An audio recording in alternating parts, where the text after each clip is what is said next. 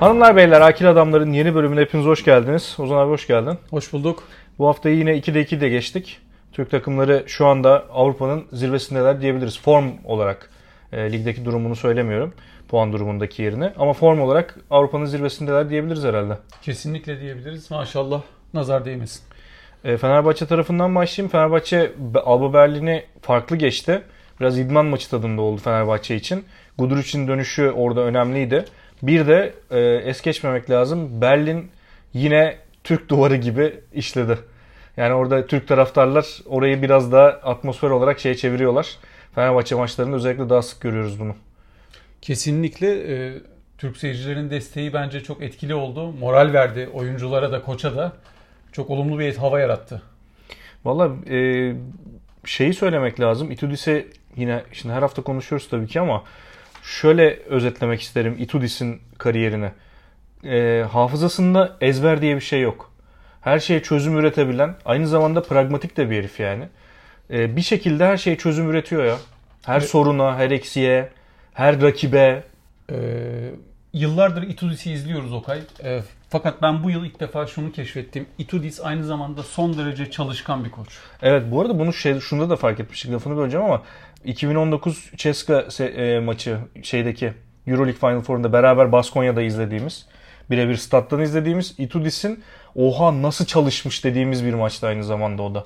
Kesinlikle e, rakip kim olursa olsun Türkiye Ligi ya da Euro Lig e, rakiplerin setlerine en ince detaylarına kadar e, screen çıkışlarına kadar her oyuncusunu özel olarak hazırlıyor ve herkesi çok çalıştırıyor. Kendi de çok çalışıyor. Ee, şeyde de Fenerbahçe tarafında zannediyorum bir orada da bir ilk var. Ee, 8 oyuncu çift taneli rakamlara çıkmış. Valla ma- ma- maçı maç hakkında yani e, a- teknik analiz yapmaya gerek yok. Şunu söylemek istiyorum ben sadece. Şu anda Fenerbahçe Eurolig'in e, hala en istikrarlı, en verimli, e, hücum verimliliği en yüksek, savunma verimliliği en yüksek takımı. Bu çok net. Şu anda rakibi de yok. E, Alba Berlin e, aslında çok tehlikeli. Yani ligin alt sırasında olmasına rağmen e, zaman zaman e, birçok e, takımın başına bela olabilecek nitelikte bir takım. Örnekse Barcelona maçı. Fakat evet ben orada zorlanacağını düşünüyordum mesela. Çünkü kaybettiği son 4 maça bakarsan Alba Berlin'in. ben de geçen hafta öyle Hiç böyle şey değil yani. Kötü maçlar değil yani. Değil ama orada bir işte şey vardı. Üç tane önemli e, oyuncuları eksikti. Bunların belki de en önemlisi Kumadje'ydi. Evet. Kumadje'nin e, eksiği potu altında tabii çok e, ciddi bir şey yarattı. Ya, handikap yarattı şeye Alba Berlin'e. Fenerbahçe içinse bu bir reaksiyon maçıydı. Geçen haftaki mağlubiyetten sonra. O anlamda oyuncular da çok iyi hazırlanmış. E, Senin bahsettiğin konuya gelecek olursak e, Euroleague'de e, bir rekor olmuş bu. 8 oyuncu çift taneli sayı bulmuş. Buna ilaveten Okay 11 oyuncu sayı atmış. Evet. Yani düşünebiliyor musun? Sahaya 12 kişi çıkıyorsun ve Biberovic 11 atmadı galiba bir tek. Evet. 11 oyuncu sayı buluyor. Ee, bir başka etkileyici istatistik Fenerbahçe'de 35 rebound, 27 asist yapılmış. Evet. Müthiş yani bu rakamlar. Çok gurur duydum gerçekten. Valla e, bu şeyden sonraki yani hep konuştuğumuz Fenerbahçe tarafından e, iyi sezonuna iyi başladığı noktadan sonra artık hedeflerin değişmesi, işte e, kırılma noktalarının olabilecek olması, sakatlıkların nasıl etkileyeceği yani Real Madrid'de bir yenilgi aldılar. Buradan Olympiakos'a gidecekler. Yani arada Berlin maçı var. Olympiakos'a gidecekler. Burada tepki vermek önemliydi. Burada sorunlara çare bulmak önemliydi. Dolayısıyla Fenerbahçe için dediğin gibi bir reaksiyon maçıydı ama özellikle bu dönemi bu şekilde geçmek ve dediğim gibi artık Fenerbahçe'nin herhalde hedefi liderlik olmalı desek yanlış olmaz herhalde.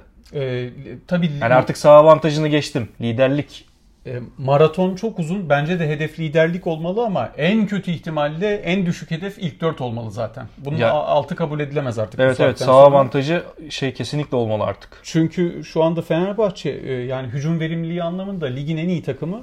Bu ne demek? E, Çok az top kaybı yapıyor. Çok az şut kaçırıyor ve çok iyi savunma yapıyor. E, Dolayısıyla Fenerbahçe'nin yolu e, ve önü çok açık görünüyor. Ben bir de burada bir e, Fenerbahçe konusunda ilave bir parantez olarak şeye e, hocanın yine yerli oyunculara çok süre vermesine değinmek evet. istiyorum. Bizim açımızdan bence bu önemli. Yani bizim açımızdan kastettiğim Türk basketbolu açısından önemli. Çünkü e, ezeli rak- rakibi Efes'te e, bir yerli kriz yaşanırken tam da şu Aynen anda e, Fenerbahçe'de tam tersi e, birçok Türk oyuncu süre buluyor ve hepsi çok e, verimli oynuyor. Belki de bunların içerisinde Okay e, özel bir parantez açmamız gereken Metecan Birsen. Metecan'a bir bölüm bile ayrılabilir. yani. Aynen öyle. Çok doğru söyledin. Ya çünkü şey abi hani o o şutu atmaya devam ettikçe Metecan hani benim daha önceki programlarda bahsettiğim Kurbanov etkisi, Fritzon etkisi gibi yani böyle. Ee, savunmasını da geliştirebildiği takdirde hani ne bileyim Kurbanov mesela birden 4'e 5'e kadar savunabilen bir adamdı ya Ceska zamandan bahsediyorum. Evet. Metecan da böyle bir adam olursa o şutu atmaya devam ettikçe, o cezayı kestikçe süre almaya devam edecek kesinlikle. Kesinlikle. Ee, Şimdi Şehmuz iyi, İsmet iyi, Melih görev verildiğinde e, gerekeni yapıyor ama Metecan her şeyi yapıyor. Evet O evet. kadar komple bir oyuncu ki. Şöyle düşün. Pierre sakatlandı. 3 maçtır oynamıyor ve Pierre'in yokluğunu belki de e, minimumda hissettirdi Metecan. Bir kere her pozisyondaki oyuncuyu rakipte savunabiliyor. Kısa veya uzun fark etmiyor. Bunun haricinde çok gayretli. E, şut, nokta şut atabiliyor. Pas verildiği zaman e, özellikle 3 üç, üçlük performansı son iki maçtır gayet iyi. E, Galatasaray maçında çok iyi oynadı. Real Madrid maçında kaybedilmesine rağmen çok iyi oynadı. E, Avrupa Özellikle Galatasaray iyiydi. maçındaki performans çok iyiydi yani bu arada. Evet aynen öyle. Ee, o yüzden Metecan'ı ayrıca tebrik ediyorum. Son bir şey daha söyleyeceğim cümle Metecan'la ilgili. Fenerbahçe altyapısından yetişen son oyuncu bu arada. Evet %100 altyapıdan yetişen Evet, bu arada. Yani %100 Başka yerden alınma falan Evet, değil evet. yani evet. Ya bu arada burada ya İtudis'e tekrar teşekkür etmek lazım. Bir de e, tebrik etmek lazım. Çünkü buraya geldiği ilk gün yaptığı basın toplantısında vaat ettiği şeyi birebir uyguluyor şu anda. Yani Türk oyunculara kazanacağız, zaman vereceğiz, süre vereceğiz dediği her şeyi yapıyor. O yüzden Itudis'i gerçekten tebrik etmek lazım burada. Vadenin sonuna kadar arkasında ve bunu başarabilir durumda şu anda. O yüzden ona ekstra bir teşekkür daha göndermiş olalım. Üst üste bilmem kaçıncı bölümdür bunu yapıyoruz ama Evet. yani bunu artık herhalde bizim konuşmadığımız gün artık bunu kabul ettiğimiz ve sıradanlaştığı gün olacak diyebiliriz yani artık normal bir şeymiş gibi hiç konuşmadan geçtiğimiz günler gelecek diye. Ee, Okay ben de bu kadar Itudis'e teşekkür etmekten çok sıkılıyorum bu arada ya. Gerçekten. Bir de Metecan'la ilgili bitmiyor benim söyleyeceklerim. Son bir şey daha söyleyeceğim. Metecan Efes'e geldiği sene Efes'in koçu hatırlarsın rahmetli Dušan Ivković'ti. Evet. Ve Metecan e, o yıl e, yokları oynadı, kayıpları oynadı. Dušan Ivković de maalesef onu e, Dušan Ivković'te de şey var. Allah rahmet eylesin ama o da bir yerlere getiremedi Metecan'ı. Ama Itudis tuttu elinden ve bir yere getirdi. Valla abi işte bu koçtan koça değişen bir şey yani oyuncularla ilişkisi, bir insanın bir insanı sevmesi bile buna e, etken bir şey yani. Hani koç için oynarsın bazen. Artık kendini geçersin ve koç için oynarsın yani. Dolayısıyla burada bence önemli olan şey o. Yani şu bu konuştuğumuz şey rahmetlinin kariyerini değiştirmez ama yani Tabii ki de. e, Metecan için çok şey değiştirmiş belli ki. O yüzden hani önemli bir nokta onun için. E, şimdi Fenerbahçe tarafında artık ya bir de çok yüksek volümlü bir galibiyet olduğu için gerçekten hani teknik detaya inecek bir yerimiz de kalmıyor artık yani. E, ama galibiyetle dönmek oradan önemliydi. Şimdi önümüzdeki çift maç haftasında e, Baskonya ile oynayacak. Devamında Olympiakos. Olympiakos'la oynayacak. E, önce Olympiakos sonra Baskonya Evet galiba. önce Olympiakos deplasmanı sonra içeride Baskonya. E, o yüzden önemli bir haftaya giriyor Fenerbahçe'de. Evet. E, şimdi bu Türk sorunundan söz etmişken hemen Efes tarafına geçiyorum. Efes özellikle bu Türk sorununu yerli şey e, Türkiye liginde şey yapıyor. Yerli rotasyonunda sıkıntı yaşıyor. Çünkü üst üste alınan Karşıyaka ve e, kim vardı bir ma- büyük çekmece. Üst üste iki mağlubiyet aldıktan sonra bu daha da belli oldu. Bu kriz biraz daha ayyuka çıktı. Çünkü burada bırakılan oyuncular yani antrenman yap, yaptırılması üzerine bırakılan ve sonra menajerlerin senin senden aldığın bilgiyle menajerleri galiba şey yapmış. bu mevzu çıkarmış evet, ortaya. e, geçen hafta biz programda senden bahsetmiştik. E, Elpa biliyorsun yine dinlemeyenler için kısa bir özet geçelim. Yerli oyuncuları hoca burada bırakıp günde çift idman Evet. yaptırınca Oyuncular Birliği Sendikası'ndan Ceza Efes, geldi. Efes'e ceza geldi 20 bin euro. E, Çünkü kurallara göre biz de yeni öğreniyoruz ki bir hafta içerisinde çift idman sadece bir gün yaptırabilirmiş bir takım. 6 gün tek idman olmak zorunda. Günde tek idman. E, Sonra hoca işte kimse bizim iç işlerimize karışamaz dedi ama cezayı yedi tabii Efes. Burada söylenenlere göre rivayet odur ki e, şikayet edenler yerli oyuncuların menajerleriymiş. Valla çok normal görüyorum bunu. Hani bu biraz da ya şöyle de olabilir bu arada. Hani yerli oyuncular şikayet etmiştir bundan. Onlar birebir şikayet edemeyecekleri için en kolayı menajerlerin şikayet etmesidir. İleride bir problem olursa o menajerle yollar ayrılır ve oyuncu hiçbir şey olmamış gibi kariyerine devam eder yani. Dolayısıyla hani burada bu arada tek, tekrar tebrik etmemiz gereken biri varsa şeyin e, Ziz için menajeri e, kendisini birçok yere pazarlayarak en sonunda Efes'e satarak e, kariyerinde inanılmaz yerlere doğru gidiyor diyebiliriz. Raznatovic olabilir mi? Ben bilmiyorum ama sen Raznatovic değil galiba Ziz için Peki. menajeri. Bilmiyorum ama bakarız ona daha bakarız. sonra. E, Efes tarafında şimdi orada da bir ilkler silsilesi var. Bu arada dün Özgür'le beraberdik işte üçümüzlük. Şeyi konuştuk. Hala tarihte bir şeylerin ilkinin olması çok ilginç diye. E, Efes tarafında da orada bir şeyler oldu. On, üst üste 5 maç 17 üçlük buldu. Bir de 3. çeyrekte 8 8'de 8 üçlük attı galiba bir de. Aynen öyle. 8 ee, üçlük buldu. Şimdi üçlüklerden başladığın için ben oradan devam ettireyim senin açtığın pasa. Ee, inanılmaz bir ritim, inanılmaz bir yüzde. Zalgiris maçındaki Efes'in üçlük yüzdesi Okay %58.6. Hı hı. Ee, dönüyoruz. Dün ligde Beşiktaş maçı oynadı ee, Efes. Beşiktaş maçındaki üçlük yüzdesi %64.3. Yani e, ikiliklerde belki biz bu yüzdelere alışığız. Hatta normal görürüz ama üçlük atışlarda bu yüzdelere ulaşmak gerçekten çok daha e, inanılmaz oluyor. E, Zalgiris maçındaki %58'lik yüzde ikilik yüzdesinden daha da yüksek. Bu da enteresan. E, şimdi burada tabi e, şey de çok enteresan. E, Babua Mitsic ve Clyburn üçlüsü dolu dizgin gidiyor. Evet. Son 3 maçtır. Özellikle Babua sakatlıktan döndüğünden beri müthiş bir ritim yakaladı. Ve Babua 2023 yılında 35. yaşını kutlayacak. Aynen öyle. Gittikçe yaşlanıyor mu yoksa genç e, gençleşiyor mu? Onu artık şey e, dinleyicilere bırakıyorum. Valla biraz şöyle şurada hemen araya girerek şunu söyleyeyim e, Bobo ile ilgili. 35 yaşına girerken Zalgiris maçında yaptığı 7 asiste de vurmak isterim. Biraz Simon gibi oynamaya başladı biraz. Belki 35. yaş gününden sonra o veteranlığa gidebilir mi? Okay'cığım çok özür diliyorum. Düzeltiyorum seni. Zalgiris maçında Babua'nın 10 asisti var. 7 asist mi ya? Yok 10 asisti var. Ee, ben 7 asist diye baktım ama bilemedim şu anda. Ee, son 3 maçta da toplam 78 verimlilikle oynuyor Babua ki inanılmaz bir şey bu. Ee, fakat burada da işte seninle hatta maç yayından önce bir şey konuşmuştuk. Ee, şöyle bir soru ortaya çıktı. Çok ütopik bir soru. Efes acaba üçlüklere fazla mı bağımlı hale geldi? Ne diyorsun? Ya valla ama şimdi şöyle bir şey var. Burada hemen şununla ilgili e, şununla devam edeyim örnek vereyim buna. E, Efes'in ya da Ergin Ataman'ın hep konuştuğumuz şut çalıştırma şeyi e, nedir onun adı? E, idmanları araştırılmalı diyoruz biz uzun zamandır. Çünkü nereye gitse, hangi oyuncuyla çalışsa muhakkak bir yüzde artışı var. Burada hemen şunu örnek veriyorum. Willie Clyburn'un Efes'e gelmeden önceki üçlük yüzdesi %25 ve 30'larda gezerken şu anda sezon başından beri maç başına 9 üçlük deniyor ve ortalaması %44'e kadar çıktı. Dolayısıyla Efes'in burada e, üçlüklere dayalı bir oyun oynaması ya bu kadar isabetli atmaya devam edecekse okey. Çünkü ama bir taraftan da şu var. Bu kadar isabetli atmasının sebebi doğru şutu bulması. Yani bu oyun sistemiyle, organizasyonla alakalı bir şey olduğu için Efes bu formda oynamaya devam ederse zaten karşısında ben durabilecek bir takım düşünmüyorum ve öyle görüyorum yani. Çünkü Ama bu kadar yüzdeli atmak normal mi? Yani bu e, bir yerde acaba durur mu? Yani eğer doğru şutu atmaya devam ederse bence devam edecektir. Evet.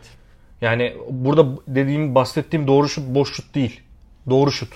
Yani o doğru pası vermek, pasın doğru olması, e, oyuncunun topu doğru yerde alması bunların hepsi bir etken. Dolayısıyla bu devam ederse Efes'in de bence yüzdesi devam edecektir diye tahmin ediyorum. Ha, bazı günler ekstra ekstra yani Fenerbahçe e, %75 işte 2 sayılıkla %55 galiba 3 sayılıkla oynarken Alba Berlin maçında hani bu iyi günlerinden biri de olabilir.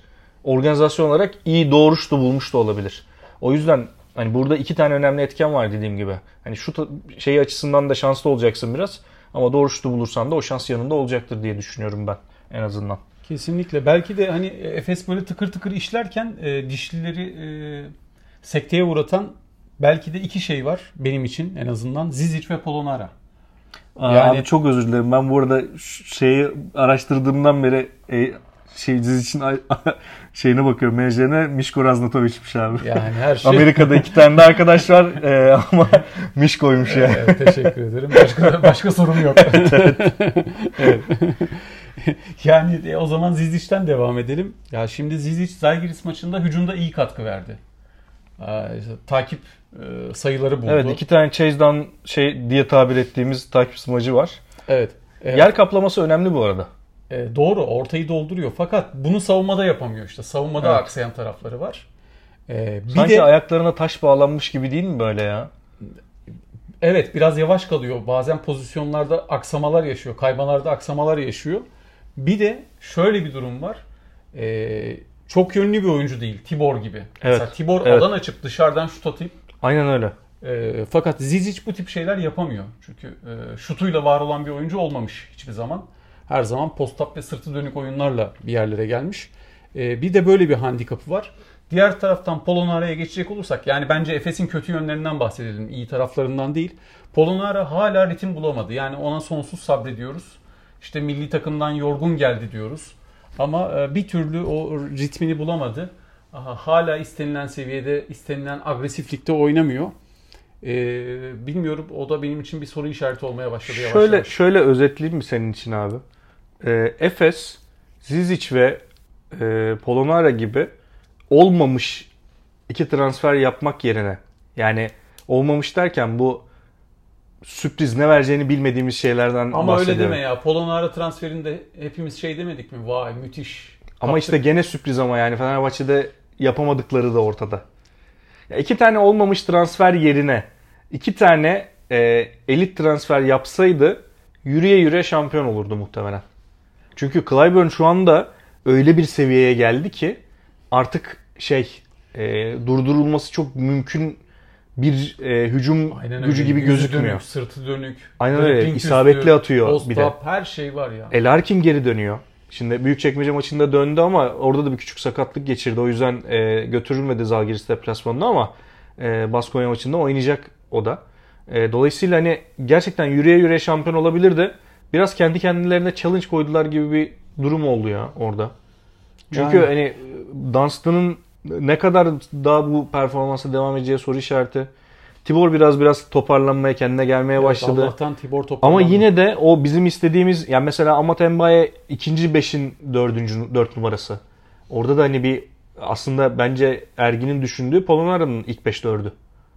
Yani ilk beş dördünde Polonara'yı düşünüyordu muhtemelen. Ama ondan da beklediğini alamayınca Mbaye oraya monte etmeye çalıştı. Dolayısıyla burada dediğim gibi Tibor zaten e, hani böyle Tibor'a sen ben iki tane omuz vursak sıkılıp bırakacakmış gibi böyle bir sevmiyor o vücut temasını sevmiyor Tibor yani hani savunma tarafında. O yüzden e, biraz daha o sertliği tolere edebilecek işte sert bir 4-5 numara Efes'in işini daha kolaylaştırabilirdi dediğim gibi. Doğru evet. Yani olmuş iki transferle, elit iki transferle yürüye yürüye 3. şampiyonluğu alabilirdi ya. Evet ama ben bu saatten sonra da takıma yeni bir monte olacağını da düşünmüyorum çok fazla. Ee, Ergin Hoca yine bir şekilde çözüm bulmaya devam edecek. Yerli havuzuyla belki o şey yap, yapabilir işte ama. yerlilerden o katkıyı bekliyor ama yerlilerden de o katkıyı alamıyor. İşte Yok mesela yerli, yerli transfer etmekten bahsediyorum. Mesela Sadık Sadık Emir Kabaca olabilir. Şimdi Sadık Emir Kabaca olabilir derken Sadık'a geçmeden önce orada da benim söyleyeceklerim var. Bizim takımımızda egemen güven var. Yani ya işte evet. Hiç kimse farkında değil evet. ama aslanlar gibi egemen güven var ve oynamıyor. O, o, oynatamıyoruz. Ama bu işte oynamıyor mu, oynatamıyor muyuz? Hoca beklediğini mi alamıyor? Yani şimdi Buğrahan da oynuyor ama Buğrahan'ı çok rahat kadro dışı bırakabiliyor ya da deplasmana götürmeyebiliyor. Yani bence artık e, o noktaya geçtik gibi ya. Yani iyiyse, oynayabilecek gibi ise, hak ediyorsa oynayacaktır gibi geliyor. Yani Ergin Ataman bu noktaya gelirken bence e, o şey geçmiştir diye tahmin ediyorum ya. Sadık Emir Kabaca ile ilgili hemen yine bir istihbarat vereyim. E, Galatasaray e, kontratın fesih ve çıkış maddesi olarak 700 bin dolar koymuş. Normal. Yani Efes almak istiyorsa 700 bin dolar vermek zorundaymış. Normal çünkü abi yerli havuzuna baktığın zaman zaten kısıtlı seçenek ve alternatif var. Bir onun yerine Ercan Osmani var işte. Bir de Sadık Emir var. Başka, Ercan Osmani başka evet yani. bir sıcak temas olmuş ama Evet, e, evet. son- sonuç yok şu an için. E, yine bir başka dedikodu Euroleague magazin. Egehan Arna biliyorsun Karşıyaka maçında seninle beraber izledik. Evet. Maçı yani iki tane çok kritik hatası oldu. Bir işte e, normal sürede 99-99 iken iki faul Aynen kaçırdı. Bir de Son uzatmada son top, son turnikeyi kaçırdı. Maçtan hemen sonra Twitter hesabını kapatmış. Yani bir şey demek istemiyorum yani hani bu çocuklar artık bunları aşmalı ya. Evet. Yani daha buraları kaldıramıyorsan bir sonraki aşamada yaşayacakların seni hayatta hayata küstürebilir yani o yüzden e, çok onu şey yapmayalım yani de e, Zalgiris de şeyine çok değinmedim ama yani hani Efes'in kırarak yendiği bir maçtı. Çok istikrarlı hücum etti ama genel olarak takımdaki istikrarsızlığı devam ettirecek mi ettirmeyecek mi Larkin gelince ne olacak onu birkaç maç sonra göreceğiz ve sezon hedefi artık tamamen yerleşmiş olacak. Efes'in şu anda ana hedefi saha avantajını elde edip etmek olacaktır. İlk dörde kendini bir şekilde atmak olacaktır. Oradan sonrası Efes için bence çok daha kolay olacaktır diye tahmin ediyorum saha avantajıyla. Çünkü dediğim gibi Efes bu oyun düzeniyle ve bu organizasyonuyla şu anda Efes'i yenebilecek herhangi bir takım olduğunu düşünmüyorum. Buna çok formda olan Fenerbahçe'de dahil. Yani bu, bu orada- ritmi bulursa diye ekleyelim. Evet, bu rit- aynen onu söylüyorum işte. Bununla devam ederse e, ama yani bu tabii çok kesin konuşmamak lazım ama basketbol sonuçta bu günün sonunda. E, o yüzden hani bence en iyi takımı bu ligin Efes gibi görüyorum. 4-5 problemini daha net olarak çözerse. E, şimdi diğer maçlara şöyle ufak göz atacak olursak e, şimdi hemen şeyle başlamak istiyorum. Bu bu sene şeyi çok sevdim abi. Eurolig'in bence e, yaptığı mı diyeyim artık bu noktaya geldi bir şekilde ama bu sene çok fazla derbi var. Yani İtalya'da var, Yunanistan'da zaten hep vardı, Türkiye'de var, e, Fransa'da var. Şimdi bir de bunların yanına Sırbistan eklendi. Partizan Kızılyıldız maçı. Bunu yeni senden öğrendik. E, Kızılyıldız ve Partizan'ın Euroleague tarihinde ilk kez karşılaşması. Evet öyleymiş. Ve Kızıl Yıldız son saniye basketiyle maçı aldı. Orada da çok kritik bir şutu vardı. Ee, o anları istersen anlatmak için sana bırakayım. Yani. Sırp ekolünü bu kadar yakından tanıyan, bu kadar iyi takip eden biri olarak. Ben sadece arada birkaç kelam edeceğim orada o kadar. Sana bırakıyorum tamamen. Ee, öncelikle maç başından başlayalım. 16.500 seyirci Partizan tribünlerinde Stark Arena'yı doldurdu. Stark Arena e, Kızıl Yıldız taraftarına üst kattan küçük bir bölüm ayrılmış durumda. Maça 3 dakika kala bir partizan geleneği olan Davolim Sırnobel'e çalıyor. Hep birazdan onu söylüyorlar. Herkes ayakta bayraklar elde. Müthiş bir atmosfer. Maç başladı. Bitişini anlatalım istersen.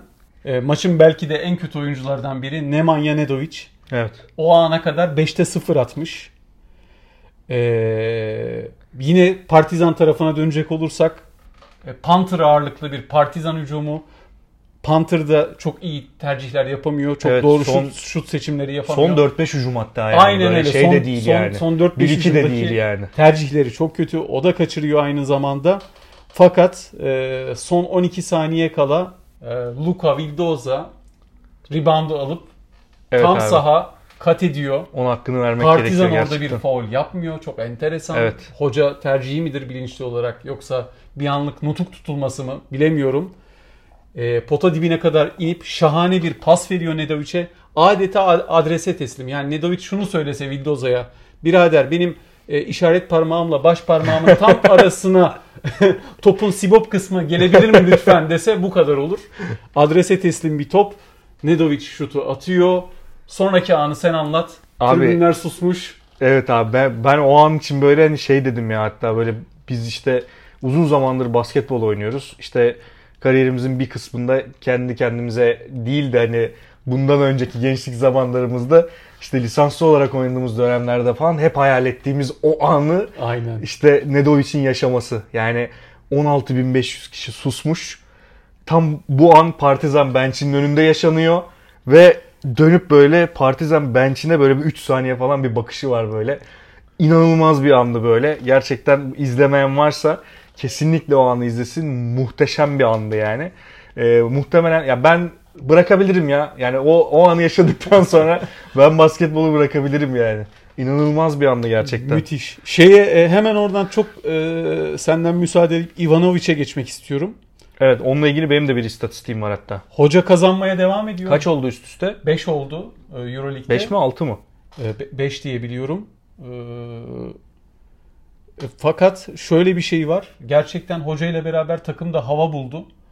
E, şöyle bir istatistik varmış. Eğer hoca 3 maç daha kazanırsa sezon ortasındaki bir koç değişiminden sonra en çok kazanan hoca ünvanını alacak. O 3 maç değil abi işte o 1 maç. 3 maç daha kazanırsa. Ben bir maç diye şey yaptım onu. Ona özellikle ona bakmıştım ben çünkü. Çünkü bir önceki e, rekor şeye e, 2004-2005 Maccabi e, Zvisherf e, Evet. ait. O rekoru kıracakmış. O zaman sen doğrusundur abi hiç itiraz etmiyorum. Sen ne diyorsan o bu konuda Sırplar, Sırplar konusunda hiç iddia iddialaşmayacağım yani. Estağfurullah. Ee, Valla çok iyi maçtı hakikaten. Kesinlikle. Ee, siyasi anlamı da olan bir maçtı. Ama hiçbir olay yaşanmadan bitmesi de çok ilginç bu arada. Çok ilginç. Obradoviç şunu söylemiş Okay. Ben şunu anlamıyorum demiş. ABA liginde Kızıl Yıldız'la oynuyoruz. Olaylar çıkıyor. Tribünler yanıyor. Hı hı. Salon boşaltılıyor. Euroleague maçında Kızıl Yıldız'la oynuyoruz. Tek bir olay olmuyor. Ben bunu anlamıyorum demiş. Caydırıcılık diyebilir miyiz ya? Belki de. Caydırıcılık yani Euroleague yönetiminin belki o caydırıcı şeyi olabilir. Evet. evet. Neyse e, şey tarafında Milano yine mağlup oldu. E, orada artık Artık Messina Reis'i konuşmak istemiyorum. evet yok konuşmayacağız ama bir taraftan da şeyi arıyor gibi yani çözüm arıyor gibi. Artık böyle e, başka başka şeyler dönüyor çünkü hiç kariyerinde son dakika şutu olmayan Luvavulara falan son toplar çiziliyor falan filan orada. Hani hoca bir şeyler deniyor ama çok e, muvaffak olduğunu söyleyemeyeceğiz. E, Maccabi Valencia'yı kendi sahasında yendi. Maccabi bu sezonda e, içeride yenilmesi zor takımlardan biri olmaya devam ediyor. E, Olympiakos tarihin en farklı galibiyetini aldı Bologna'ya karşı. Ama onlar da e, şey diyebilir miyiz ya 3. çeyrekte bir denediler ama sonra çok bıraktılar maçı. Yani baktılar olmuyor. Ee, yani yanına bile yaklaşamadı ya. Ee, kötü bir günündeydi Bologna. Ekstra kötü bir günündeydi ama e, Olympiakos da gerçekten çok sıkı bir takım bu sene. Evet. Ee, Baskonya Bayern Münih'i yendi. Onları 53 sayıda tuttular. Orada ilginç bir şey var. İki tane maç var. Konuşması ilginç olacak. Biri Barcelona Asvel. Son saniyede De Colo'nun attığı. Diğeri de Real Madrid Monaco. Orada da Mike James'in ta- e, şapkadan tavşan çıkardı. Hangisinden başlamak istersin? Sana bırakıyorum. Valla e, öncelikle Mike James'in önünde ceketimi iliklemek istiyorum. Sen seviyorsun Mike James'i biliyorum. O Mike ekstra James- bir şeyin var ona. Mike James'e karşı hislerim tuhaf. Hem seviyorum bazen de nefret ediyorum. Ee, tuhaf e, duygular yaşıyorum. Böyle- Burada mesela Bu böyle şey diyebilir miyiz? İşin içinden çıkamadığın e, ilişki diyebilir miyiz buna böyle? Ayrılmak öyle. istiyorsun ama ayrılamıyorsun. Aynen gibi. öyle. Bu saygı duymamın sebebi şu Okay. Yani karşında 2.22'lik bir dev var. Kol açıklığıyla Kol beraber. açıklığıyla beraber olmuş küsür. 2.70-2.80 neyse işte artık. Ee, onun üzerinden sen bombeli atıyorsun onun geldiğini görerek. Ve aynı zamanda şu şeytanlığı düşünüyorsun. Düşerken bacaklarını açıyorsun. Silindire girmesini sağlıyorsun. Basket foul aldırıyorsun. 4 sayı gerideyken 3 artı 1 ile maçı uzatmaya götürüyorsun ve maçı alıyorsun. Valla şöyle burada e, Tavares'e bir değinmek isterim. Yani bu kadar zamandır Euroleague'de oynayıp bu kadar e, böyle bir acemilik yapması inanılmaz ya. Yani fark 4 sayı. Bırak abi yani niye şey yapıyorsun ki? Niye zorluyorsun yani? Kesinlikle. Hani bence burada yani Mike James'e bunun artısının yazılacağı kadar Tavares'e de eksinin yazılması gerekiyor. Doğru. Çünkü gerçekten hani sen 4 sayı farklı bir maçta bu kadar üstüne ya ama şey de hak veriyorum yani belki Tavares de inanmadı. Yani çok dikti topu yani. Bir de şimdi bunu bu arada biz böyle dün de konuştuk aynı şeyi. Özgür de şey söyledi. Havada şutu değiştirdi. Yani Evet. ona da okey. Yani Mike James'e ne istiyorsa veriyoruz abi. Bütün artısı Mike James'e ama Tavares de gerçekten yani olmayacak bir iş yaptı ya. Yani koçu resmen ateşe attı yani. Aynen öyle. Koçu ama ateşe ama attı o yani. kredisi var zaten. Yani evet ama bir taraftan da bu e, Real Madrid'in yaşlı kad- yani kadro derinliği ne kadar olsa da yaşlı gard rotasyonu onları nereye kadar götürecek? Bu biraz ilginç. E, o noktada bence Campazzo onları bambaşka bir noktaya götürebilir. Ama Campazzo tarafında da yine senin bir bilgin var galiba. Kızıl Yıldız'la bir Ee, Kı- Kızıl Yıldız'ın masada E- evet evet bir ciddi bir teklifi var Campazzo'ya ama işte bu biliyorsun önceki dönemden NBA'ye gitmeden önce e, Real Madrid'e e, veremediği bir boy, buyout borcu var. Real Madrid'de borç takıp gitti yani. Borç takıp gitti. Dolayısıyla masada son söz Real Madrid'in. Yani aynı miktarı Madrid teklif ederse otomatikman daha doğrusu mecburen Madrid'e gitmek zorunda oyuncu. Evet.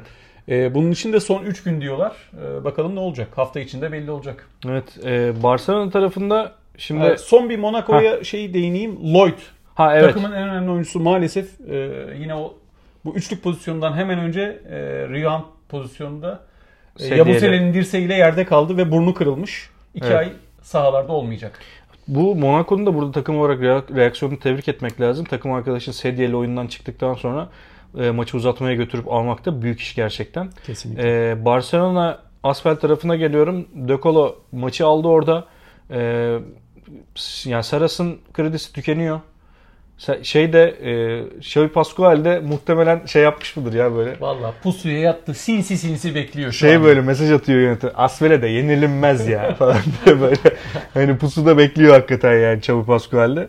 Ee, en son o da Zenit Evet. Çalıştırıp- Z- Zenit'i de hala çalıştırıyor diye biliyorum ama iddia etmeyeyim bilmiyorum. Tam da emin değilim ama e, herhalde en güçlü adaylardan biri. Evet. Ee, ama burada da yani De Colo'nun şutuna eyvallah ama Mirotic'in de bence orada şey e, kötü savunduğunu söyleyebilirim yani. Bir son top savunması gibi değildi yaptığı savunma. Bir taraftan da şu da geliyor aklıma hemen. Ee, geç, bizim gittiğimiz Efes Barcelona maçında e, şeye soyunma odasına gönderilen e, şey neydi ismi? Kalinic. Kalinic, e, Kalinic, Mirotic orada diğer bu gruplaşmayı Veseli yapacak mutsuz. bazı arkadaşlar Veseli istediği dakikaları alamıyor. Yani orada bir oyuncu birliği de kurulmuş olabilir. Bu denklemden hoca çok rahat çıkartılabilir. O yüzden Saras kredisini harcamaya devam ediyor. E, diyerek çift maç haftasına gidiyoruz. Geçtiğimiz çift maç haftası gibi umalım ki e, bol galibiyetle dönelim olabildiğince. Çünkü zor bir deplasmana gidiyor Fenerbahçe. Arkasından içeri geliyor. Efes de Baskonya'yı içeride ağırlıyor. Ve onun arkasından Cuma Partizan'a gidiyor. Partizan Star deplasmanı. Karana'ya gidiyor. Evet. Umalım ki oradan da galibiyetlerle dönelim ve teşekkür edelim. Ağzına sağlık diyorum abi. Senin de ağzına sağlık. Teşekkürler.